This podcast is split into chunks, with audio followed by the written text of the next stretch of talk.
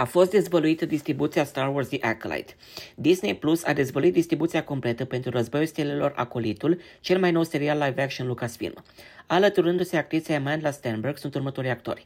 Lee Young-jae, nominalizat la premiile Emmy, Manny Jacinto, Daphne Keane, Jodie Turner-Smith, Rebecca Henderson, Charlie Barnett, Dean Charles Chapman și Carrie Ann Moss.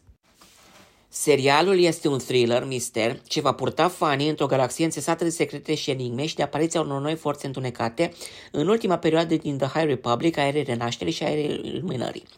Un fost Padawan se reunește cu maestrul ei Jedi pentru a investiga o serie de crime, însă forțele confruntate sunt mai sinistre decât anticipau.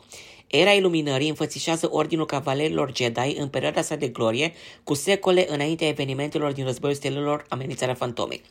De la creatorul, realizatorul și producătorul executiv Leslie Headland, The Acolyte a început producția în Regatul Unit. Producătorii executivi sunt Kathleen Kennedy, Simon Emanuel, Jeff F. King și Jason Micallef.